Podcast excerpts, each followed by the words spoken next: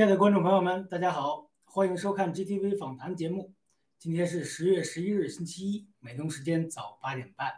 我是威廉王。首先，我们来看看中共国的相关新闻：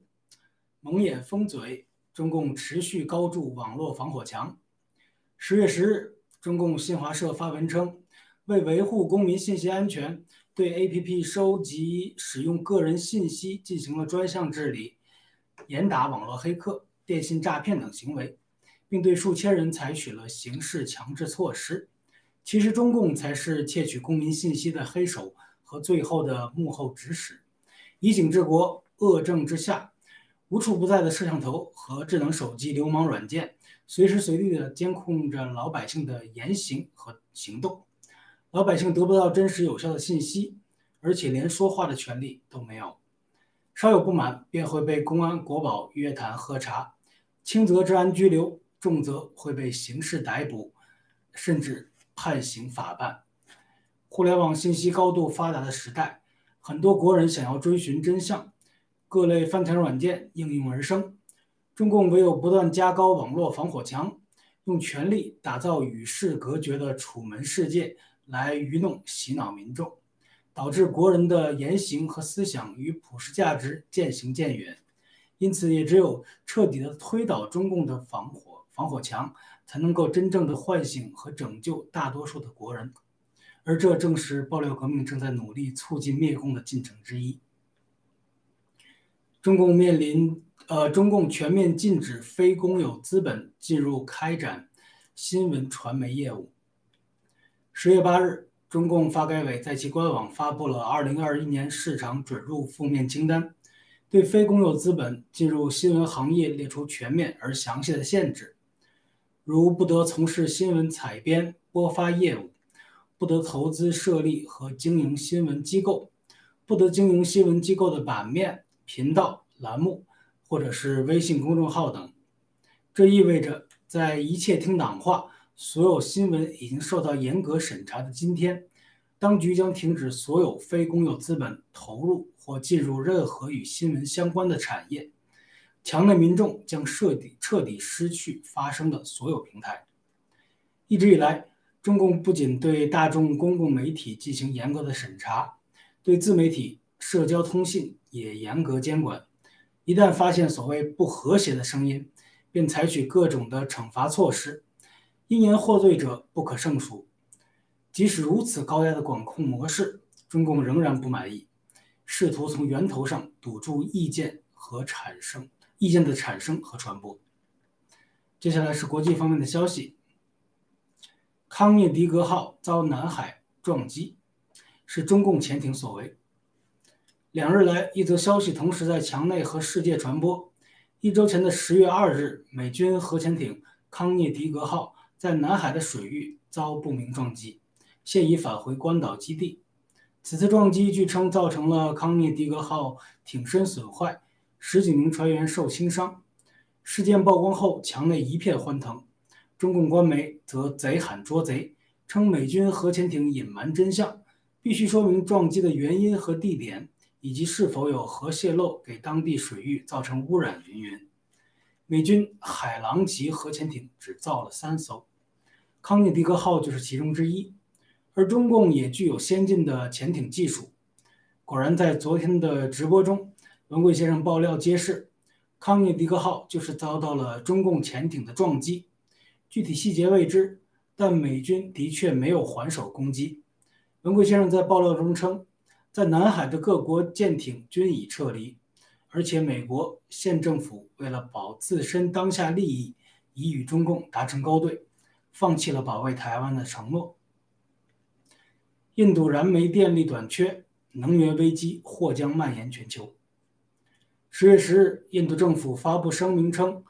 印度煤炭储备充足，希望缓和国民对首都和其他大都市大规模停电的忧虑。但是实际情况却是，印度各大的火电厂已经面临着无煤可用的窘境，平均都仅剩四天的煤炭库存。印度是全球第二大煤炭消费国，燃煤发电占印度总电量的百分之七十，而所需煤炭的四分之一要靠从国外进口。但是在病毒和疫苗组合拳的打击下，全球劳动力短缺，供应链压力不断加剧，国际市场煤炭价格持续上涨，部分地区同比上涨高达百分之二百五十五，导致世界范围内的煤炭供应在短期内难以弥补缺口。病毒、疫苗供应链断裂，能源危机、金融崩塌、政府信任危机以及即将出现的人道次生灾难。郭文贵先生和爆料革命的预警正在逐一验证，并为现实。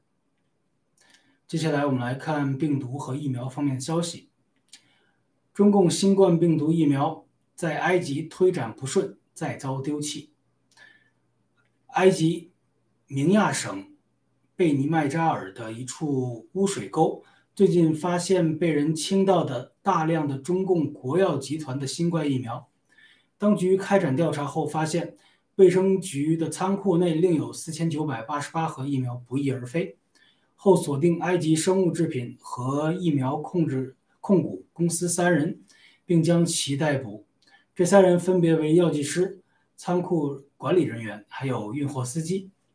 根据今日埃及报道，水沟旁水沟旁一共有一万三千四百一十二盒国药疫苗遭到丢弃，已无法使用。这批疫苗的价格。在五百零二万三千二百埃及镑，约为人民币二百零七万左右。埃及五日才刚在开罗机场接受了国药送来的一百万剂疫苗，以及可生产四百六十万剂疫苗的原材料。呃，埃及政府表面配合，但实际各种拖延，并不买中共和世界卫生组织的账。此前，新冠疫苗接种计划在当地推行并不顺利。这次意外在中共国的国药抵达之后，发生了这种极为巧合的意外，说明埃及民众对中共病毒的疫苗不信任感已经形成了共识。为了民众安全，疫苗公司的工作人员才会自发地站出来销毁这些毒疫苗，这也是对当局推广疫苗计划的正面抗争。州长候选人和妻子患新冠，强烈反对新冠疫苗强制令。十月十日，德克萨斯州共和党候选人 Alan West 发布了一系列推文。他分享了自己和妻子感染新冠病毒，在呃和在达拉斯医院接受治疗的经历，并称现在他将更坚决地反对疫苗强制接种令。现年六十岁的韦斯特曾担任德克萨斯州共和党主席，在六月卸任之后，他正准备参选明年的州长选举。他在推特中表示，他反对新冠疫苗强制接种，并且自己也没有接种。韦斯特韦斯特的妻子接种了疫苗，但在上周五，也就是十月八日，被检查出了新冠阳性。接受治疗后的第二天回家。韦斯特自己也出现了轻微的症状，进入医院后，血氧饱和度从八十五回升到了九十四至九十六区间。在系列推中。韦斯特感谢医护人员没有强迫他接受有害的方案，自然抗体是最好的。他表示更加致力反对相关强制令，不能让垄断的大药厂和腐败的官僚借此敛财，绝不接受把危险的针头对准美国人民。作为德州官员，坚持啊将坚持强烈的打击任何在这里要求接种强制新冠疫苗的人。韦斯特以自己的道德家庭观强调每个人的个人选择尊重的重要性。韦斯特说：“我们的身体是我们最后的自由和避难所，我将为每个人捍卫这一点。”限期临近，超十万军人仍然拒绝接种新冠疫苗毒针。根据五角大楼关于新冠疫苗的强制接种规定，除极少数军人将被批准豁免以外，有二百多万军人被强制要求接种，否则就将受到惩罚。随着最后的期限临近，仍约有数十万的军人不放弃自自己的权利，拒绝接种。美国各军种有不同的疫苗接种截止日期，海军和海军陆战队的截止时间都是十一月二十八日，空军是十一月二日，陆军是十二月十五日。已经接种至少一剂的现役军人的比例超过了百分之九十二，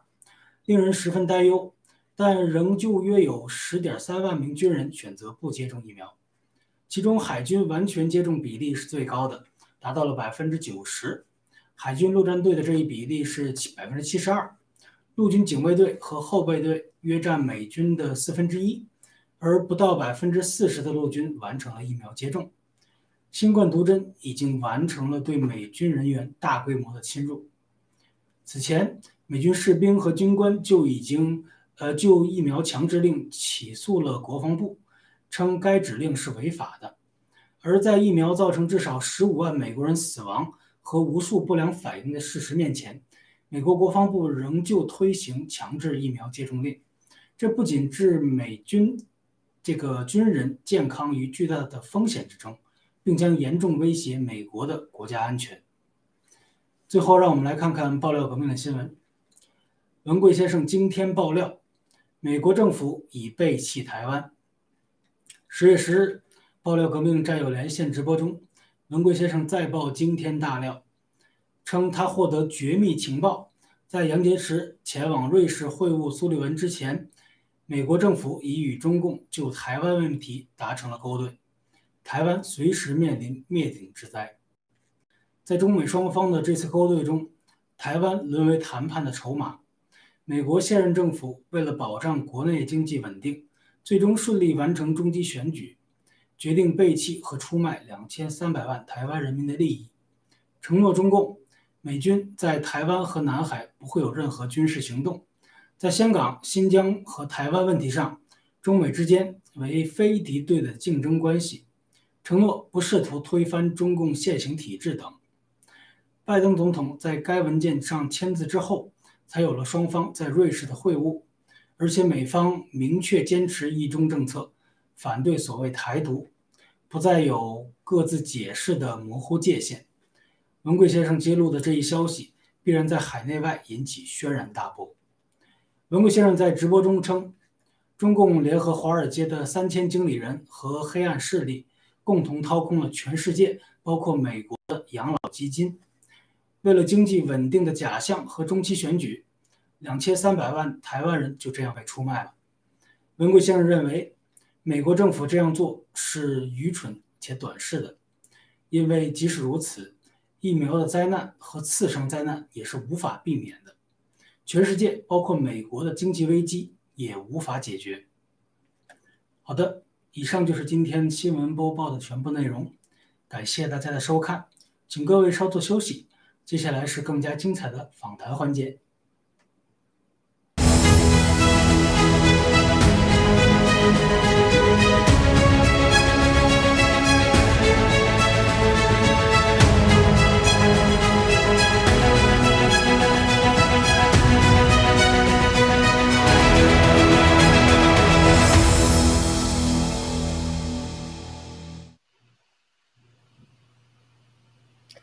各位战友们好，欢迎来到 GTV 新闻访谈，我们又见面了。呃，今天请到了嗯郑清还有大牛一起来呃跟我们讨论，就是呃最重要的就是刚刚呢威廉网友说到的这个呃昨天文贵先生啊直播中爆料的这个美国卖台的这个一个呃基本的条件。那我们先请这个两位嘉宾跟大家打声招呼啊，请郑清。Hello，大家好，非常开心又来到我们的 GTV 新闻访谈，嗯，期待今天能呃继续和大家带来我们所搜集到的有用的呃关于现在全球政经方面的一些重点新闻，嗯，谢谢。好，谢谢。大牛。Hello Emily，Hello Peter，Hello 全球的战友们好。啊，非常开心又来到我们 News Talk 的呃节目，那希望今天可以呃为大家带来呃我们个人的一些观点，然后跟大家分享，谢谢。好，谢谢两位嘉宾。呃，那么刚刚所提到的这个文贵先生的直播，我们有一一则这个影片呢，要跟大家做分享。呃，请帮我们播放，谢谢。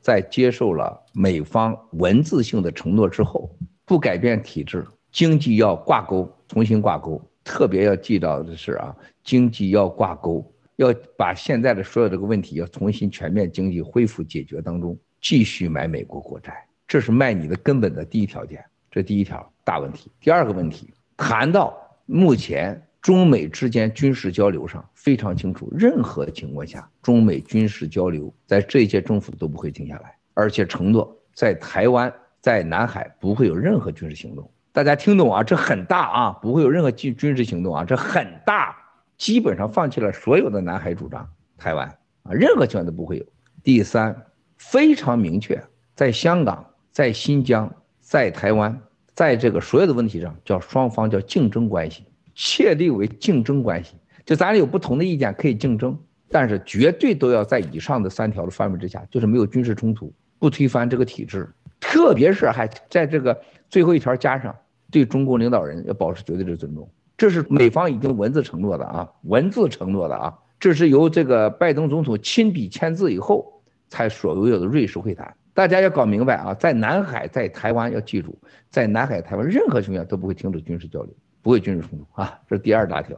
第三条，大家要记住的，非常让人吓人的，也就是迈到台湾的最根本的一步，绝对坚持一中政策，反对台湾独立。没有任何理由在这个问题上，美国不会有任何的模糊界限。大家记住这句话啊！九二共识，这是美台中各自解释。但是这一次，美方在这个会谈当中很明确的给中方说，反对台独，只要是有台独，那就我们绝对是不管的。最核心的事情，坚持一中政策，非常清楚。过去美方强调这个时候，任何一方不能改变现状。记住啊，这个词儿在这儿呢。任何一方不能改变现状，我才坚持你一中，或者是一中一台，各自表述，也是这九二共识。但这次第一次明确给中方在政治会谈当中作为记录的，给杨洁篪，双方都要承认的东西。最核心的就是没有强调这一条，没有强调的意义，就等同于给了共产党一切拿下台湾的合法性。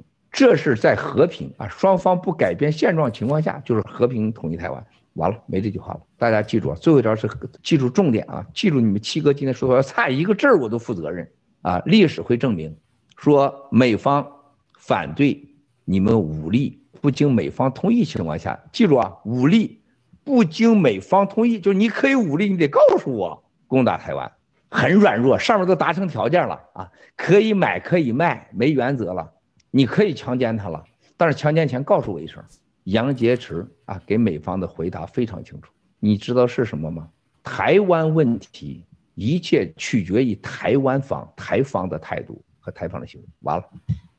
结束了。记住我今天话，所有的台湾那些所谓的媒体新人们，你们可以去验证去。还有台湾的军方非常清楚，美方跟你说啥，你可以问美方去。如果差一个字，会不会负责任？这是中方第一次明确告诉了美方的自己的战略。台湾问题一切取决于台方的态度，大家什么意思了吗？只要能有台独，我就可以进攻；只要台湾有人欢迎我，我就可以去；只要台湾有外国势力加，我就可以去。而且你得闭嘴。而且第一次中方明确什么？大家记住第四个问题：所有有关台湾问题不在我们这层次交流，一切请你们和秦刚大使交流。秦女婿了，把台湾问题已经变成大使级的了，也不是国家级，这根本就是跟你没关系，你就别管了。说明了秦刚的重要，说明了赞扬外交，还有说了台湾的未来。台湾兄也，台湾的内部的所有的卖台贼，未来都将对着所有的台独分子进行猛烈的攻击，包括民主党本内部都会有人出来说话，欢迎共匪入入台，甚至大量的卖台，而且对美方已经清楚到这个程度，一切取决台湾，这就是十月十号习的外交，是吧？他一切问题在台独，台独要遭受大审判。就是以灭毒为名，以孙中山辛亥革命的所谓的合法的资源和合法的理由，以孙灭台。灭台是灭台独，拿回台湾。完了，如果任何台湾的人啊，在历史上请来核实婚位的话啊。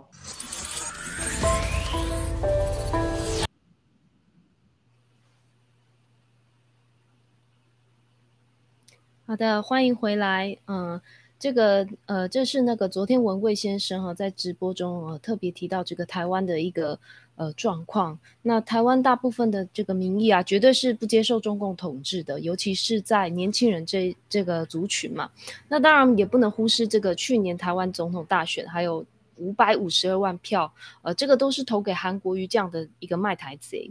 那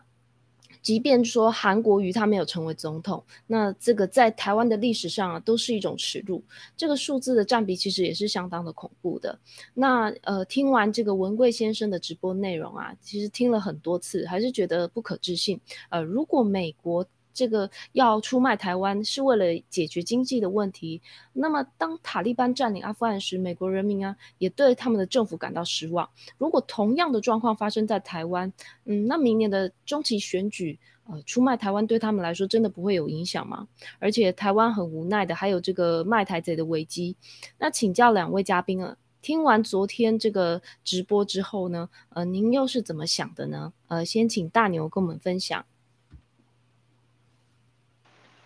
啊，好，谢谢。这个呃，确实是非常的这个沉重，但是有几个重点嘛，反正就是经济的这个继续勾兑嘛，然后再来就是这个一中原则嘛，台独嘛，然后这个台湾自己这个内部的这个表态，就所谓的卖台这些问题嘛。那先来看一下这个所谓瑞士会谈在六号嘛，然后还有这个拜登最近出来谈话说的这个台湾协议，就台湾 Agreement，啊，其实很多人这个台湾的这个媒体还有政治人物啊都在猜测，也在评论说这个。台湾 agreement 到底是什么东西啊？说这个 agreement 都是什么？反正但是没有人搞得清楚啊。得出的结论呢是什么？就台湾目前很安全啊。理由是你看一下，有这么多的国家会来保护我们啊，再加上台积电等等啊，所以更有人认为啊，而且是这个所谓的我就不说是谁，他是资深的这个呃对中共是非常了解。他说台湾是空前的安全啊。那当然民众也不意外，就别说这个什么危机意识。好，那就像我们这个战友跟这个呃台湾我们的这个不管是亲朋好友或者是这个在在呃这个外面去外面讲说这个呃台湾现在非常危险的，基本上都当神经病了，对。那但是呢，呃文贵先生昨天的爆料也清楚告诉我们，就美中已经勾兑结束了，哦，那这个啊中国继续买国债啊，美国不要碰这个台湾的问题啊，在这个一个中国这个这个之下呢，台湾是我们的内政问题。那我想先问这个呃就是。台湾的所有这些媒体还有政治人物，就谁现在可以去做到文贵先生所做的？就你得知这些，就这些其实真的是需要很多，这需要包括什么无私利他，对不对？还有这个勇气啊、正义感等等这些优秀的品格之外，你还要拥有相当的实力，你你才能去做到这些。然后现在台湾的媒体一一面倒的，就是把文贵先生说为诈骗犯，但真正到底为台湾付出的到底是谁？哦，这个问题我我觉得真的也是也需要所有的这个。台湾的这个民众，当然除了我们家这些战友之外的所有的台湾民众，还有媒体，还有政政治人物哦，全部还有商界，就全部人都要去反思这个问题。那当然真的是非常感恩，就是文贵先生跟爆料革命，还有很多很多的战友在呃为了台湾付出，让我们啊这些在台湾的战友能得知这个真相啊，这个对我们来讲其实最就是最宝贵。那我也想呼吁，就是台湾的战友们，就是如果你现在有能力可以离开台湾的，那当然我觉得能尽快离开，这绝对是一个呃。当然，这个是相对最安全的哦，但是也要考虑到全世界现在疫苗的一些政策啊。那如果是留在台湾的战友们的话，一定要呃远离这个市区，然后远离军事的基地啊，准备好生活的物资，做最坏的打算，最好的准备。好，那当然，习在那个十月九号发表谈话的时候啊，说这个什么孙中山的这世界潮流啊，他他当时讲的是什么，我就不想讲。孙中山所说的世界潮流，其实就是民主政治。那民主政治其实就恰恰就是共产党最害怕的。啊，因为他们怕没有办法再继续代表所有的中国人，就没办法再努力。那从昨天报告来讲，就以中共的角度来讲啊，这是我个人的一些初见，初见啊，就是说，你看从香港的事件、疫情、新疆到现在的疫苗，外部压力全部慢慢的在增加，再加上内部压力，内部压力有什么？水灾、疫情、失业、限电等等，还有明年的二十大，对不对？你这个攻击一直老台，哎，真的奏效了，对不对？这个。哎，跟美国谈一下，哎，你你别打别打，真的不要打，哎，那你现在经济不好是不是？哎，好，我买点你国债，然后先买国债，对后后面还有很多这个啊，所谓签的一些啊，要买一些东西啊，我买买买，对不对？好，这个那台湾问题是我内部的问题啊，你别管了啊，而且要坚持一中原则，这要很清楚。之前其实是美方是不支持台独，现在叫做是美方呢是反对台独，这是完全不同的。哦，反对的话，美方他就是要有所作为。那所谓有所作为，这个刚文贵先生就已经讲了，就是哎，如果你牵扯到台独的话题，那你中共要怎么办？哎，那你可以自己处理。好，那这个台独的这个等下可以讲。那一其实一中很很明显的，那当然指的肯定是中华人民共和国嘛，对不对？那我这这我刚才我们等下谈一下台独跟这个一中的问题。那从对中共来讲，其实拿下台湾，那对他来讲就再好不过嘛。刚刚我们讲过内内外部的压力，还有这个二十大之类的。那从还有军事啊、科技啊、人才啊，对不对？习的历史定位啊等等，它全部都一切都解决了。而且重点是，对于共产党来讲，他是要拿下全世界的这个主导权。那所以说呢，那当然肯定拿下台湾这是他第一步嘛。那最重要就是消灭这个台湾的民主。就像刚刚我们的那个 William 在这个啊新闻播报的时候讲到，你看明年如果这个那个那个那个 WiFi 就全面上市的时候，然后随着科技的进步。那中共也知道防火墙它不可能永远一直挡着吧？你科技一直进步，你防火墙总有一天你会崩溃。那有一天大家一定会很好奇，哎，为什么台湾可以民主啊？为什么不行？两岸不是一家亲吗？哎，不是同文同种吗？哎，为什么他可以民主？哎，为什么我们要这个专制体制？对不对？啊，不是不能，就就是共产党他不想让你民主嘛，他要永远的奴役你啊，所以这很简单嘛。那你从美国的角度来看，其实我对美国政治我根本其实完全不了解。那但从亚洲来讲，比如美国呢，它是代表着。对，台湾是代表了美国的支持，那北韩可以讲说它代表共产党支持，哦，这是两个非常，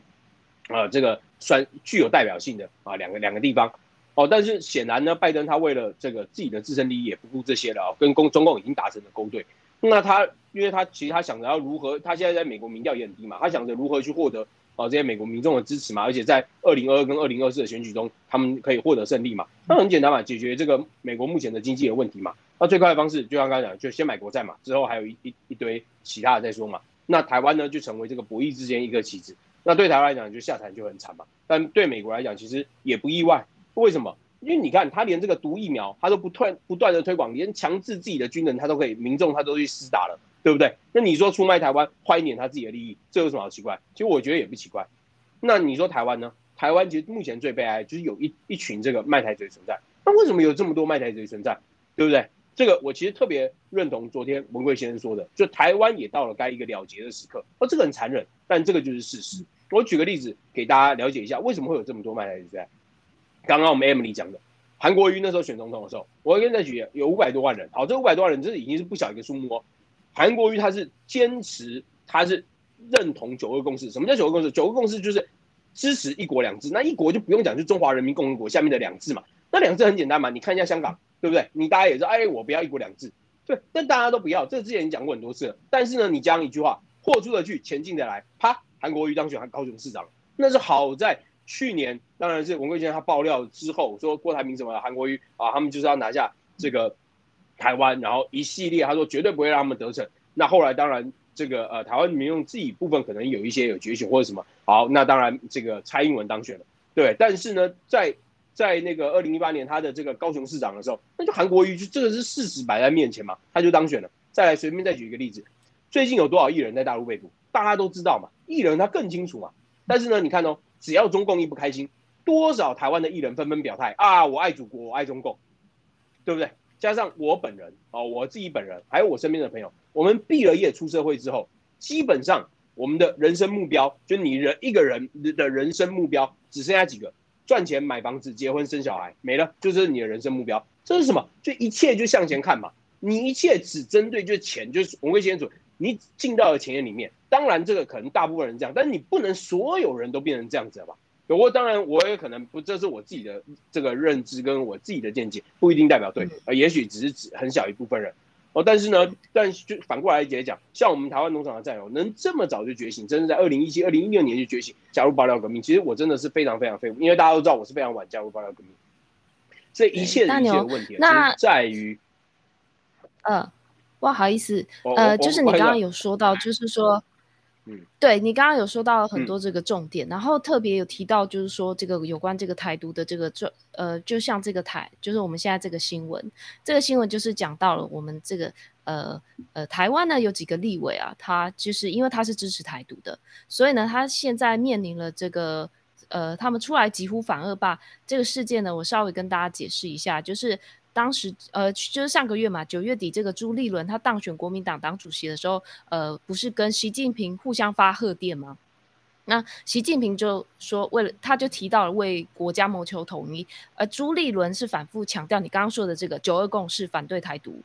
啊。那么呃，有一个人叫就是赵少康，他是一个中广的董事长，他就出来要号召说团结力量，而且要罢免台独分子。然后呢，呃，新闻上面的这个陈柏维啊，他是台湾的一个政党叫激进党的一个立委。他呢，最近呢，就突然被挖出了一堆呃旧事丑闻，然后呢，呃，新闻呢就把他呃十年前的肇事逃逸的这个新闻啊挖出来，然后呢又说他财报财产申报有问题，还还打什么赌博电玩等等的。那呃，我们仔细去听这个当事人解释之后，会发现，哎，事实好像不是媒体阐述的那么片面啊。所以呢，在经由您刚刚说的。呃，配合我们刚刚文贵先生直播中有说到，这个对台湾最大的伤害就是这些卖台贼。然后这个时候，国民党明显就是在清除这些呃台独势力。然后作为这样子的一个新闻的延伸，呃，你又是怎么看的？谁会是下一个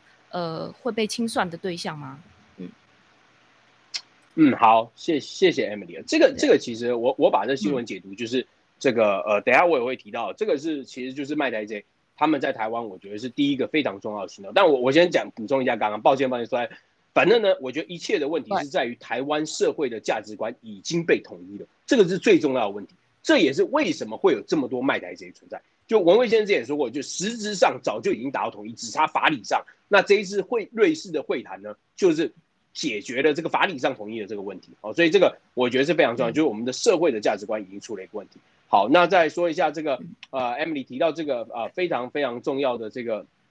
这个问题啊。其实，首先我还是要先讲一下台独，就我觉得根本没有所谓的台独，就我们是在追求民主、自由、法治。那我们其实，我就以一个我是政治小白来讲，所以什么经济小白，反正我什么都是小白。我就最简单也就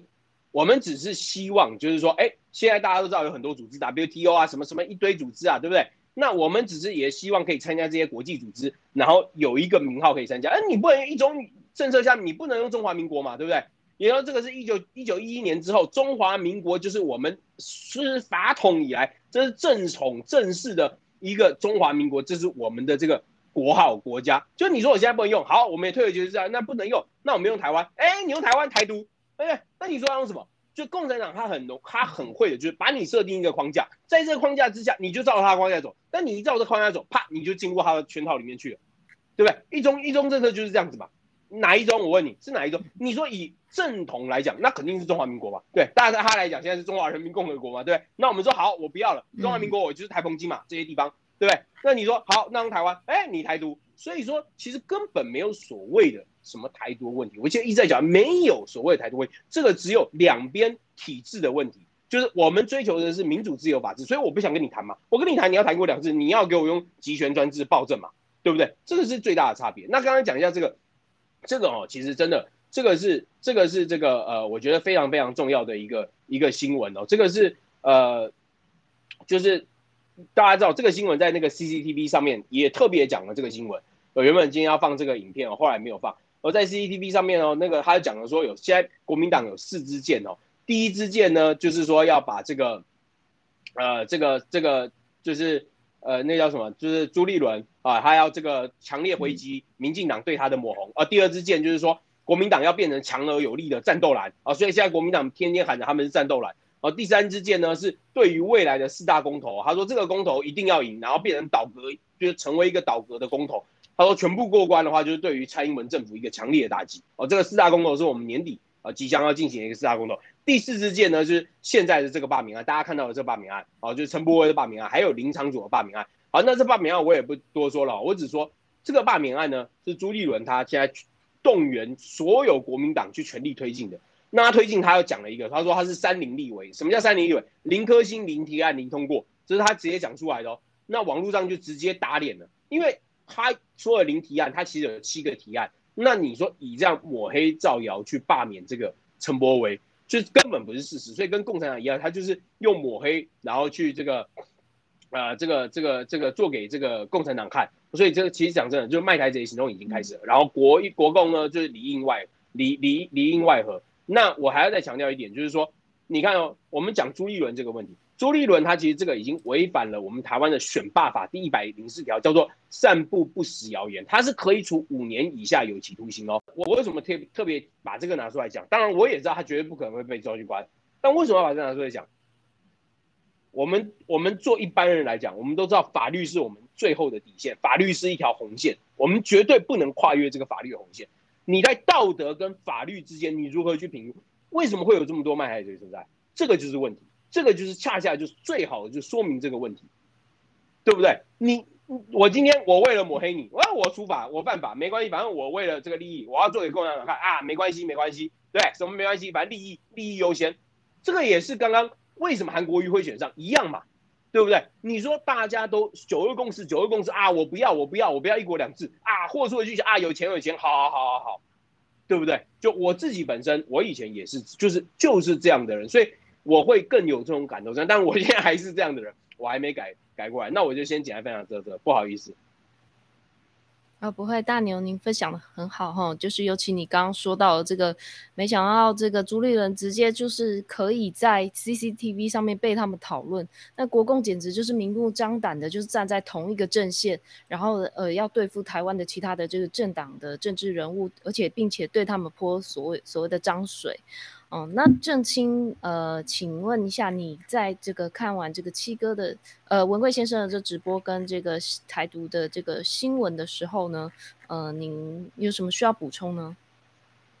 嗯，那我们知道，其实美国历来执行的这个对台和对中是这种所谓的双向模糊政策啊，这种两岸政策，就是啊，我既不鼓励你台独，我也不鼓励啊北京这边去用武力侵武力的方式侵占台湾。但是现在随着就中共这样呃咄咄逼人、愈演愈烈的形式，其实很多人都啊呼吁说，美国其实要放弃这个原来的双向模糊，要清晰的对北京发出信号，就是你不可以破坏现在的和平秩序，你不可以武力攻台。可是恰恰相反的是啊，我们昨天听文贵先生的爆料，发现原来哦美国反其道而行之啊，直接就是给美国给呃给中共的一个清晰的信号，就是啊你来打台湾，我们不会管。这是为什么呢？为什么这么的所谓的反制呢？其实这个恰恰就暴露出了现在就是全世界，就包括这些民主国家，它的这种政府的短视啊。由于现在美国处于一个经济崩溃的边缘，那美国需要呃北京这边去购买大量的美国债券啊，所以才去啊这样的讨好北京，然后啊直接就放弃掉台湾，直接就是嗯所谓的这种背离美国本身建国的这种精神。我觉得真的是特别的可悲，所以我们也是通过爆料革命再一次的看到这个世界现在是多么的腐败不堪，腐败不堪。为什么我们需要正道主义？为什么我们需要郭先生所亲手这个设计的这种新中国联邦的这种体制和这种正道主义的精神？恰恰就是针对现在全世界，就哪怕是这些优秀的、文明的、发达的资本主义国家所。现在所这个存在的顽疾，如果这个顽疾再不改的话，真的是中共就第一步是拿下台湾，那第二步呢就是拿下日本，拿下冲绳，第三步呢就完全就是对啊这个这个这个把这个美国的现在的这个统治地位给拔掉啊，这个成为自己的这种所谓的 CCP 的国际秩序，那这个是有多么的可悲，这个对于全人类有多么大的威胁，我想真的每一个人啊都非常的清楚。那。现在话说到现在，我们就是所面临的处境。那我们现在又要做什么呢？首先，我真我真的觉得是幸好有我们爆料革命，有我们七哥带领我们，然后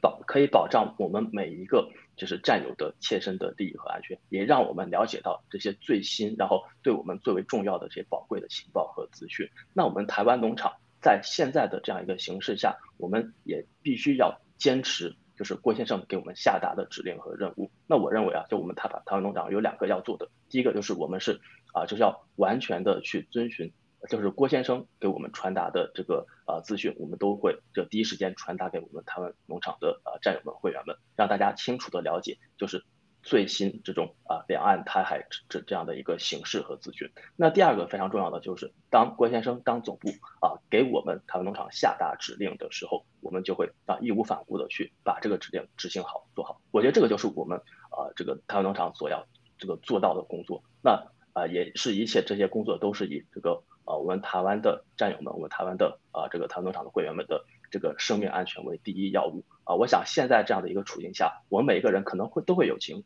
对这个形势有啊或多或少会有自己的一些猜测呀、一些猜想和推演的。但是这些个人的猜测都是不必要的。我们现在就是紧跟爆料革命，紧跟齐哥啊，紧跟郭文贵先生给我们传达的啊第一手的信息和指令。谢谢。好，谢谢郑清啊，确实啊，因为有文贵先生有这个爆料革命在，其实我们感到并不会感到的特别的惶恐或者是不安，因为我们有人为我们指引方向，所以呃非常非常感谢的文贵先生跟这个爆料革命。那么确实啊，就是美国如果就是说他们可以为利益转向，那想到如果真的台海真的发生什么事情的话，那那如果。有一部分也损害到美国利益的时候，他们会不会又到时候转向呢？这是我呃可能小小期待的呃一个一个愿望吧，就是希望不要发生这这么就是可怕的事情。对，那么我们来看一下下一则消息，就是我们谈一下呃加密货币的新闻哦。我们轻松一点看一下，这个是仓鼠，呃有一个仓鼠呢，它这个是呃。一个叫做 Mr. Ghost 的，他呃是一个他的主人呐，就是这仓鼠的主人，他是来两位来自德国的一个三十岁的男性，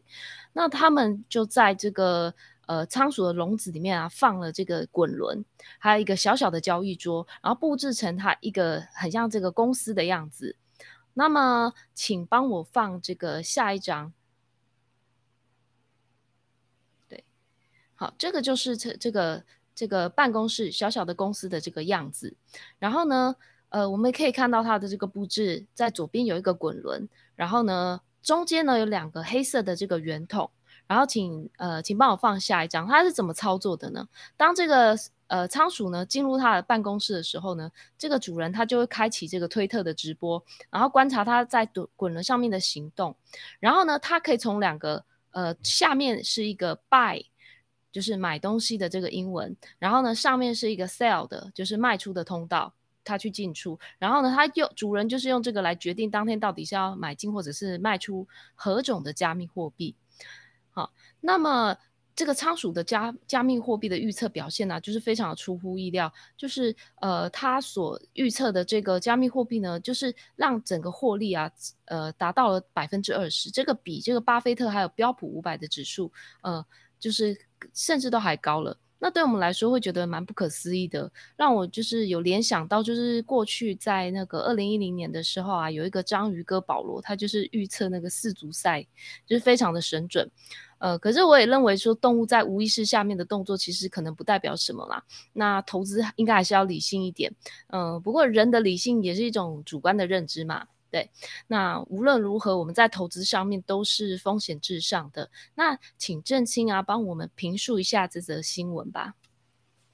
嗯，哈，这个是非常有意思的一个新闻啊。但是这个新闻其实背后是，其实确实隐藏着一些这个投资的道理的，也愿意和大家做一些分享啊。首先，为什么这个仓鼠它能够有这个优异的表现呢？那首先，这个它是是它这个是。做一个加密货币的投资有关嘛？那这个也和最近加密货币这个浪潮的这个增长的趋势是有关的。那如果把这个呃这个加这个仓鼠它啊放到这个上海，然后让他去。投这个上海股市的话，那无论他这个这个办公室设计的如何的精密，他的这个决策呃多么的神准，但我们相信他最后的这个表现一定会非常的这个差了，呃，肯定不像现在这样这个年化百分之二十多的这个啊收益。其实这告诉我们，真的就有一句话叫做这个一命呃一命二运三风水，四积阴德五读书。那这个投资某种意义上真的是。呃，这个符合这句话，因为因为就是你投资就是要跟随大势，这个大势比你个人的一些小算计、一些小的这个选择要呃这个重要的多啊。我们我们像看看这个仓鼠这个案例，那不管说它是有 sell 啊还是有 buy 啊，但是它最终的总仓位它都是在这个加密货币上面吧，那。只要是加密货币，指整个啊这个资金的浪潮不断的增长，那它的无论无论是做怎么样这种啊这个个体的这种投资的决定，但最终它的整体的表现肯定是非常好的，比投资什么美呃美元呐、债券呐、哈 投资股票肯定都要好很多啊。所以这个告告诉我们，真的你投资要跟着趋势来走。那现在呢，我们呃做包料革命的战友真的是非常有幸能参与到两大这个投资趋势浪潮当中。第一个就是全世界的钱啊往这个加密货币而而来去涌动。对可以想见，我们这个呃喜马拉雅生态啊，因为这个呃基本上这个月月底就要上市了嘛，那这个生态啊，可以可以想象到这个全世界的资金有多少会呃狂涌到到这里，这真的是一个非常非常大的，就我们就是一个人呢一生当中能够把握到这个趋势，真的就是对对于自己是一个莫大的这种啊幸运和荣耀啊。那另另一方面就是我们整个新中国联邦越共的这个趋势和浪潮，那这个浪潮。会催生我们整个喜马拉雅生态和我们 G 系列的这个市值不断的成长，会有越来越多的人相信并加入到这样的一个啊这个大的联盟当中。所以，当我们去投资 GTV 的股票，当我们去投资啊我们的喜马拉雅币的时候，我们都能够喜这个感受到这个啊巨大的浪潮带给我们每一个人的呃这样的一个资本的这种增长。啊，所以真的就是啊，面对这种啊大的狂潮，真的每一个人的这种啊小的算计，或者说你小小的这种投资的决定，或者说你想耍一些小聪明，比如说啊做一个波段呐，加一些杠杆呐，对吧？这个呃，当我们这个洗币上市以后，想在这个二级市场做一些小的炒炒作，其实这些都是啊根本没有必要的。我们也啊这个希望大家能够通过这个呃这个仓鼠的故事看到，真的是最重要的是把握好这个大势。那当你有这个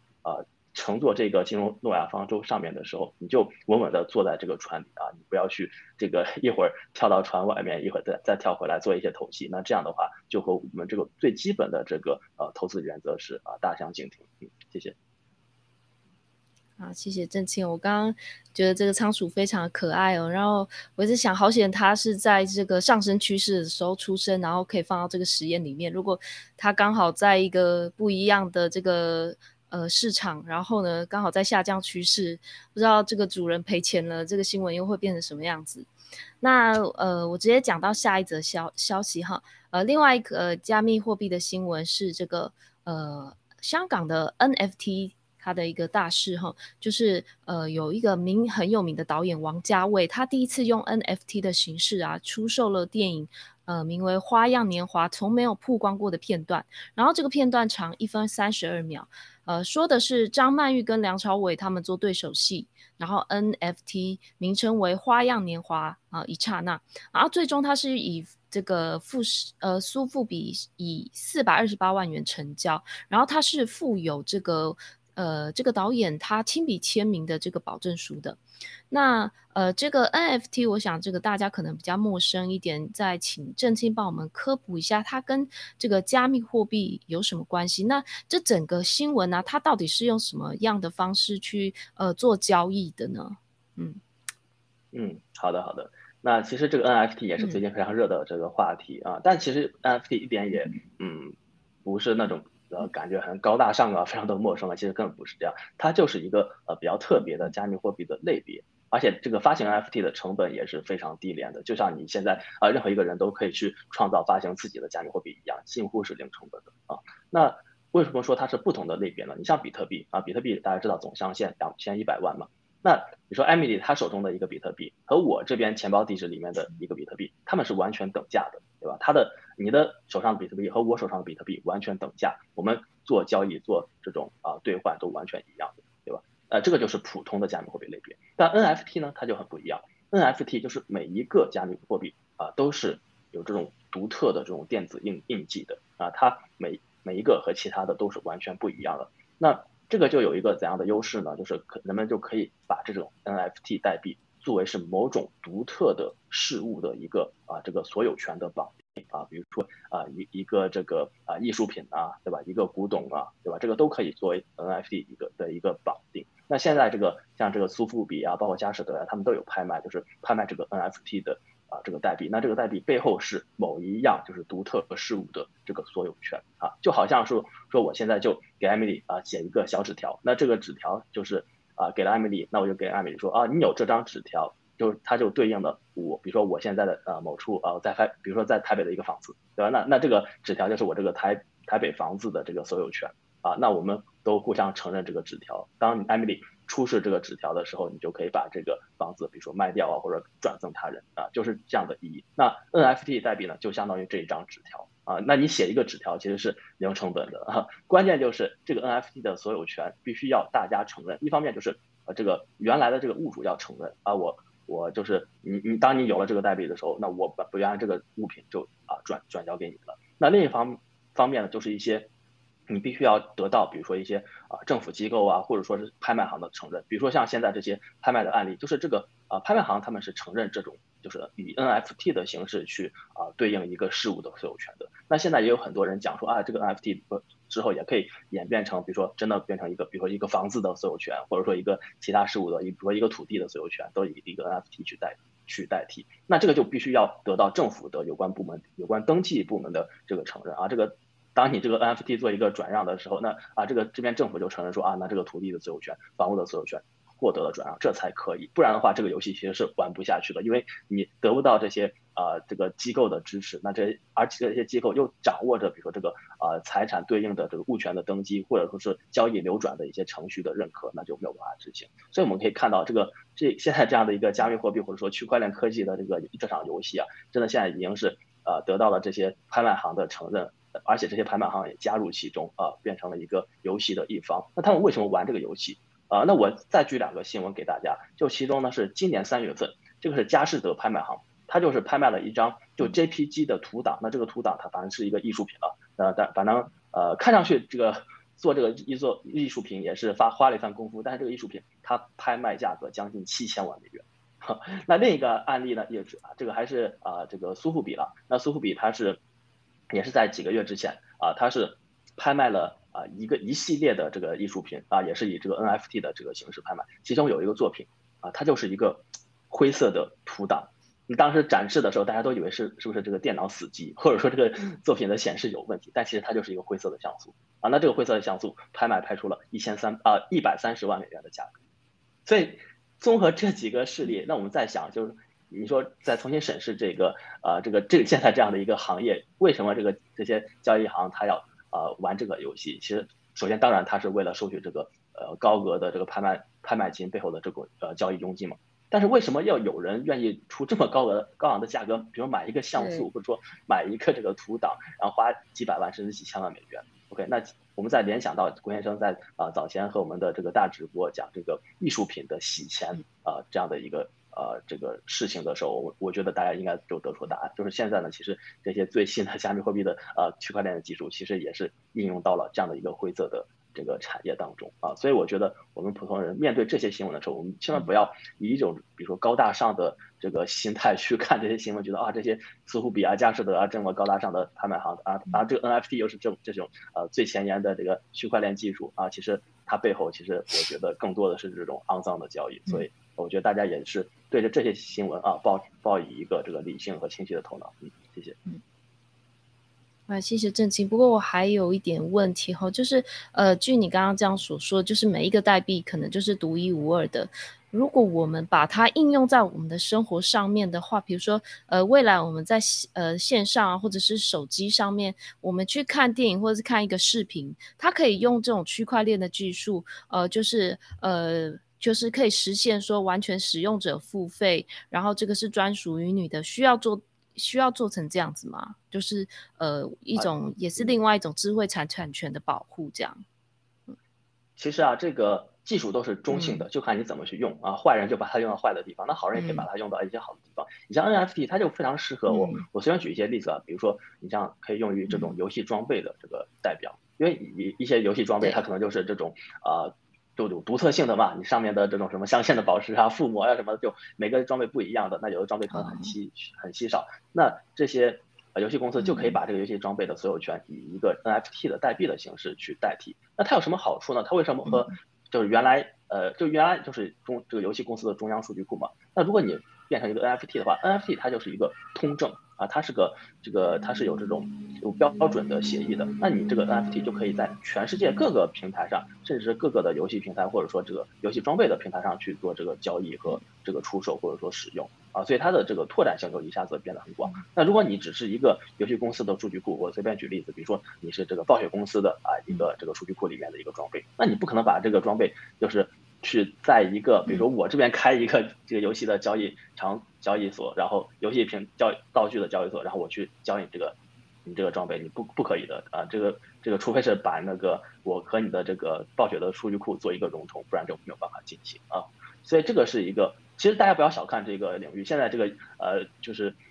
游戏产业的这种呃区块链加密货币的应用，其实这个市场的规模也已经非常大了啊。现在啊，包括全世界最呃就是市值最高的最大的这个游戏啊，这个虚拟道具的交易平台，现在也是有这种有开了这种就是啊呃包括 NFT 代币的这种交易和这种其他加密货币啊，或者说游戏装备的这些啊，甚至是区块链游戏本身的一些这种啊交易和使用。对，所以我们还是对这个技术的这种正向的发展是抱着会非常大的这个呃。前景呃这种憧憬的啊，因为它其实表面上看起来这个啊技术啊也就是这么回事，就是以一个独一无二的加密货币去代表着某一种事物的啊这种嗯所有权，但是其实技术就是这样啊，一个技术的底层技术的一个小小的突破或者说小小的不同的应用，它就可能对于整个商业世界有一个天翻地覆的变化，或者说创造一个啊千亿万亿规模的这种商业的啊这个市场，对，所以这个对正向的应用我们还是非常值得期待的，谢谢。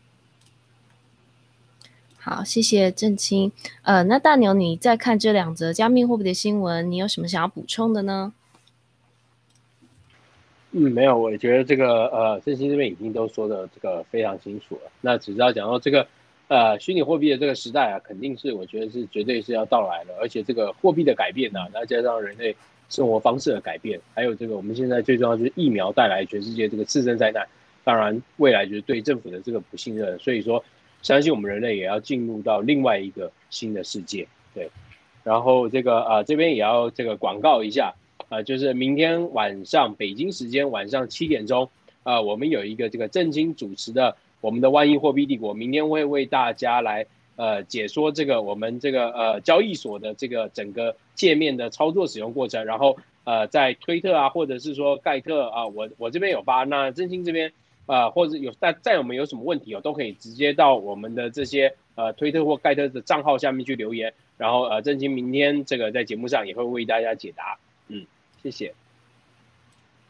嗯，好，谢谢这个大牛突然插了一个广告进来，呃，不过我们还有呃一小则新闻，我也想要这个请这个呃郑清稍微再跟我们大家分享一下，就是这个白宫也是考虑要推动对加密货币的研究跟监管。那因为我们过去都有一直讨论这个监管的问题哈，那这个白宫来出来监管，跟这个过去我们讨论的有什么不一样的性质吗？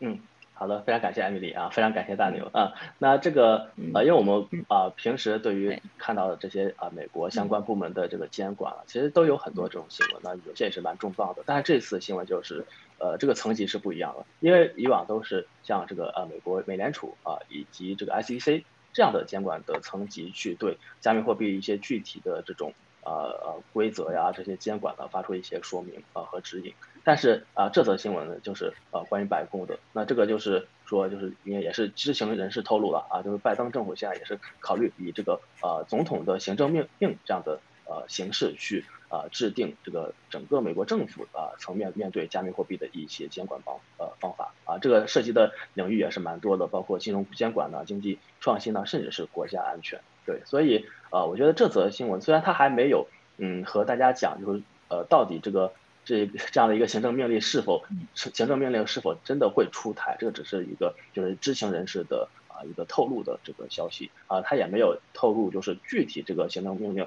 到底在。啊，哪个方面啊进进行一个怎样的是正向啊，是收收紧啊，还是放松的这种？但是我真的是让我们重视到啊，就是真的现在是因为这个行政命令啊，基本就是美国行政部门的这个最高层面，对吧？这个是比这个 ICC 这个监管层面是还要更高的，所以让我们看到，真正这个呃加密货币的大势以来，然后各国这个政府啊，各国最高部门都必须要正向的。面对加密货币带给每一个国家的这个冲击和有可能带来的发展的境遇，对，那我觉得这个对于我们普通人而言是一个非常好的消息，因为要知道这个加密货币它本质上就是啊把这个货币的发行权给予了我们每个个体，而不是让一些这个呃中央这样的大型的垄断机构去负责去这个呃就通过这个呃独独断这种。呃，货币发行权的方式去收取我们每一个人的铸币税。我们相信，加密货币最终为这个世界，我们每一个人带来的是这种经济的自由，是这种真正从技术的层面，让我们啊这个私有财产神圣不可侵犯，真正能够执行下去。嗯，呃，这个也是非常嗯值得期待的这一点吧，也是现在整个世界大事让我们每一个人都心怀啊激动。当然，这个里面也会有各种风波，各种起起伏伏。那啊，希望大家都能够坦然面对这一切，然后呃尽所能的去啊做好我们自己这自己的事情，然后尽可能的传播真相，然后也是呃能够抓住这个啊世界发展的浪潮，带给我们每一个人的这个最宝贵的机遇吧。嗯，谢谢。好，谢谢两位嘉宾，呃，今天为我们呃给这个台湾农场的战友的建议，然后也呃带来了很多这个加密货币相关的一些知识。那我们今天新闻访谈就到这边结束了，我们下期再见了，拜拜。好，谢谢大家，我们下期再见。